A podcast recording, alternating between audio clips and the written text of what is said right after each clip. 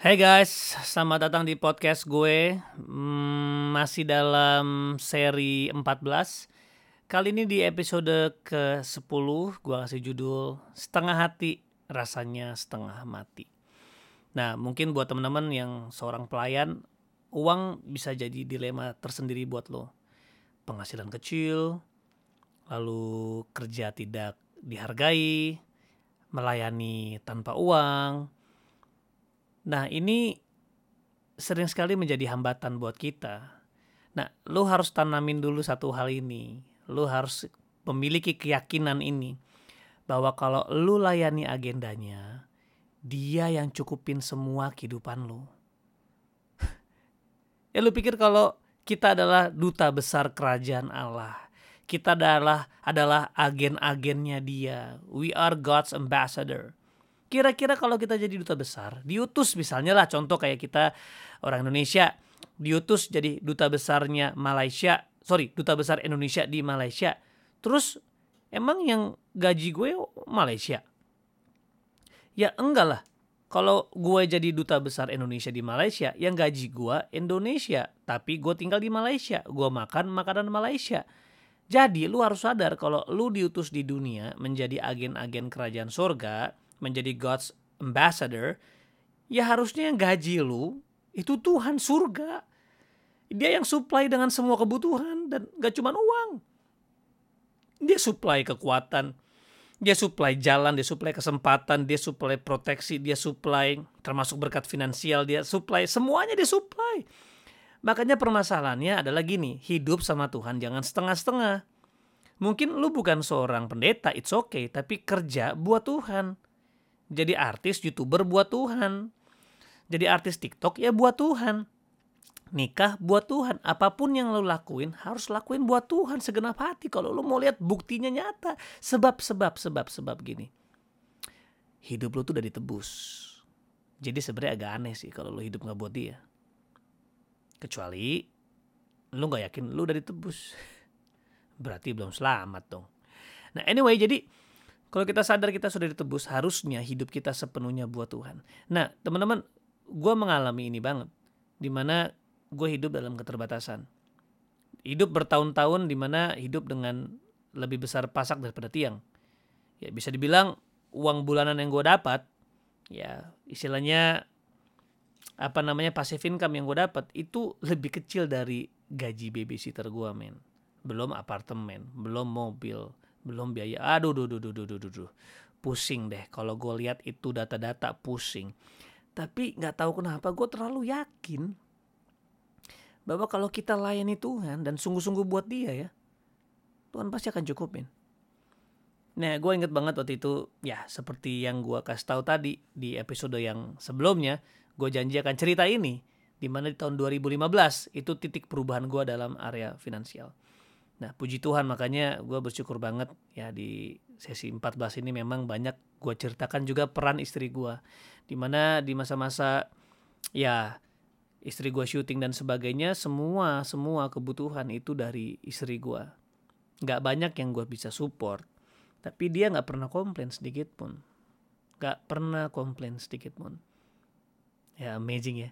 Istri gue bener-bener support uh, walaupun gue nggak bisa support dia secara finansial. Padahal harusnya itu peran yang sangat sangat dibutuhkan oleh seorang istri oleh suaminya yaitu financial security. Tapi gue nggak bisa dapet. Gue nggak bisa berikan.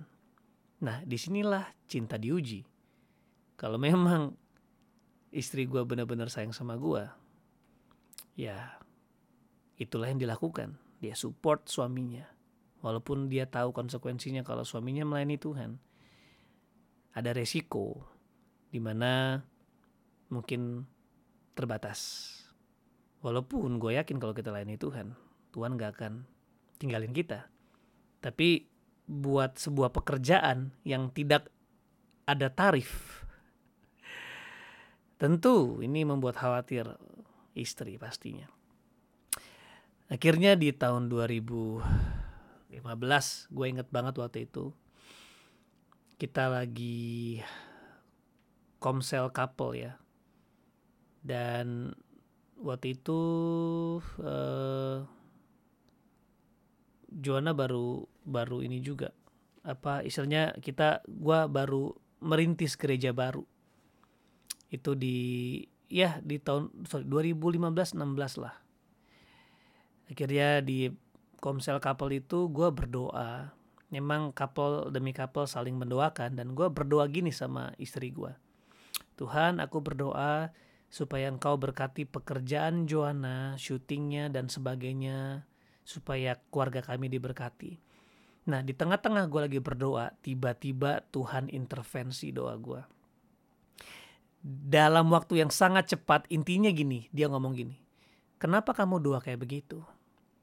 Kamu pikir aku gak bisa berkatin keluarga kamu melalui pelayananmu? Wow, uh, gue tiba-tiba nangis men. Bayangin tengah-tengah doa Tuhan ngomong dalam sepersekian detik gue nangis Joanna bingung. Kenapa di terus gue cerita Jo tadi di tengah-tengah doa Tuhan intervensi doaku. Gue ceritain.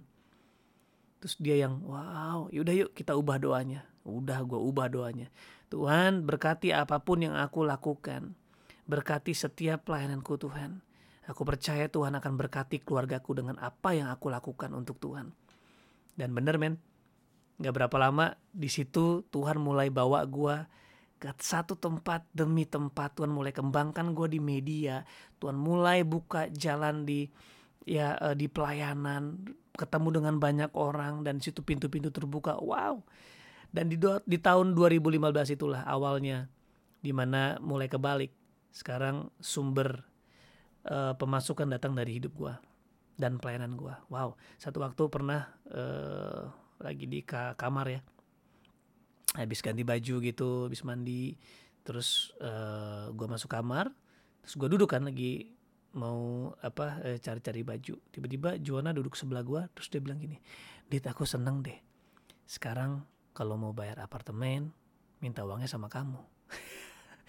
Jujur men gue nggak nyadar itu tapi ketika dia ngomong itu gue langsung terkagum lah Tuhan iya ya Wow. Jadi kalaupun kita lagi susah layani Tuhan. Yang penting kita tetap setia men. Karena yang bikin kita rasanya setengah mati. Karena kita setengah hati. Tapi kalau kita sepenuh hati sama Tuhan. Maka seluruh hati kita ruangannya udah ketutup sama Tuhan. Jadi nggak ada lagi ruang untuk yang namanya rendah diri, minder dan sebagainya. Ya Bukan berarti gue gak pernah minder. Tapi setiap kali itu muncul, selalu bisa dikuatkan oleh keyakinan bahwa Tuhan itu menyertai. Dan gak hanya itu aja, berkat itu gak hanya finansial, tetapi juga penyediaan yang supranatural. Jujur gue, ya banyak hal sih. gue mau cerita tapi banyak hal. Ya dari sekolah anak gue, gue mendapatkan favor yang luar biasa guys.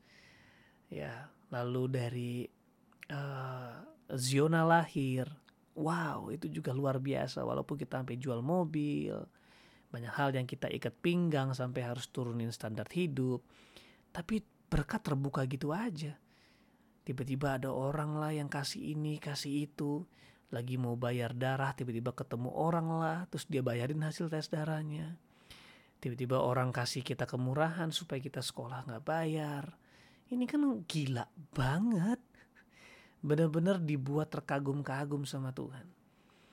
Dan uh, makanya kalau mungkin lu lihat kita di sosial media kayaknya nggak kekurangan. Oh lu salah banget. Sampai hari ini pun gue masih mengalami. Ya tetapi apa yang Tuhan kasih selalu memampukan kita untuk percaya. Sampai akhirnya kita mengalami benar-benar itu kuasa mujizat Tuhan tuh dahsyat dia cukupkan kita. Bahkan walaupun dalam keadaan yang kurang, kita bisa memberi banyak. Dan makanya teman-teman kalau sama Tuhan tuh jangan setengah hati. Ya, jangan pahit hati, jangan curang hati. Pokoknya benar-benar sungguh-sungguh sama Tuhan tulus, layani dia. Dia nggak akan bikin lu kekurangan. Telat bayar mungkin. Gue ngalamin telat bayar apartemen sering banget men. Tapi kalau memang nggak bisa bayar, kenapa maksa? Memang Tuhan kita miskin, gara-gara kita nggak bisa bayar apartemen. Uang terlalu kecil buat Tuhan, men.